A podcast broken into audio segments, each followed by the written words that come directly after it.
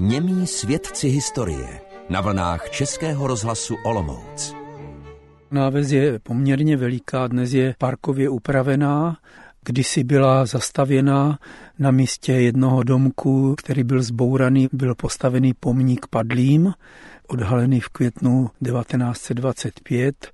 Kousek vedle stávala kaple, už asi od 19. století, ale v roce 1941 hrozilo se sutí, takže obecní zastupitelstvo rozhodlo o jejím zbourání, ale na jejím místě se nová kaple nepostavila. Vedle kaple stály dvě sochy, svatého Jana Nepomuckého a svatého Josefa, které tam můžeme vidět dodnes.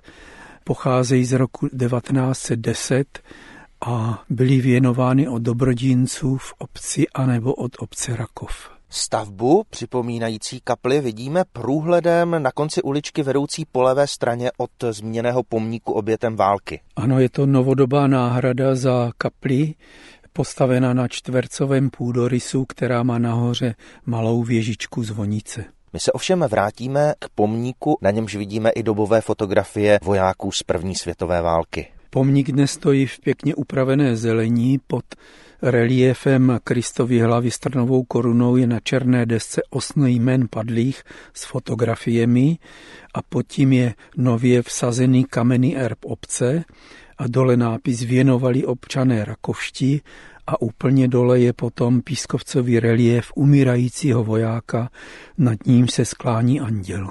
Na tom znaku obce vyvedeném v kameni vidíme strom s listy. Ten vychází z pečetí obce z roku 1752, na níž je strom vyrůstající ze země, nad stromem je nápis Rakov a mezi písmeny dva vinařské nože. Nově byl obci v roce 1955 udělen znak, na němž je v červeném poli zlatá lípa, po stranách jsou stříbrná račí klepeta. K první republice odkazuje další památka na návsi. Jsou to dvě pamětní desky umístěné nad sebou u vchodu do školy. Ta první je věnována prezidentu Tomáši Gariku Masarykovi k jeho výročí narození v roce 1935 a ta druhá Antonínu Švehlovi, ministru zemědělství a jak se tady píše, milovanému vůdci a buditeli venkovského lidu a velkému státníkovi Antonínu Švehlovi na věčnou paměť věnuje vděčný lid z Rakova. Kolik křížů stojí v Rakově? U vjezdu do Rakova můžeme vidět tři kamenné kříže. Nejstarší je kříž jetelového typu z roku 1857 u silnice do Paršovic.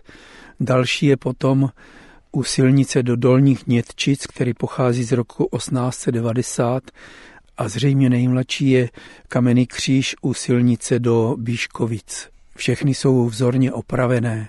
Nejnovější ale asi bude kříž dřevěný, ke kterému se dostáváme ovocnou alejí vedoucí mezi poli tak je to dřevěný kříž, který byl postavený z iniciativy paní starostky nákladem obce v roce 2017. Je natřený červenou barvou, tomu místu se říká u Trojice nebo také u čtyř lip. V okolí jsou aleje ovocných stromů, například čvestek, ale také ořechů a je odtud daleký výhled do kraje. Na místě dřevěného kříže býval obrázek svaté trojice vyřezávaný Františkem Růžičkou z Paršovic v roce 1915 a také papírový svatý obrázek. Na tomto místě vidíme i lavičku se střížkou, takže si zde poutník může odpočinout a porozhlédnout se po zvlněné okolní krajině. Naslyšenou u dalších němých svědků historie na vlnách Českého rozhlasu Olomouc se těší Aleš Spurný a historik Jan Kadlec.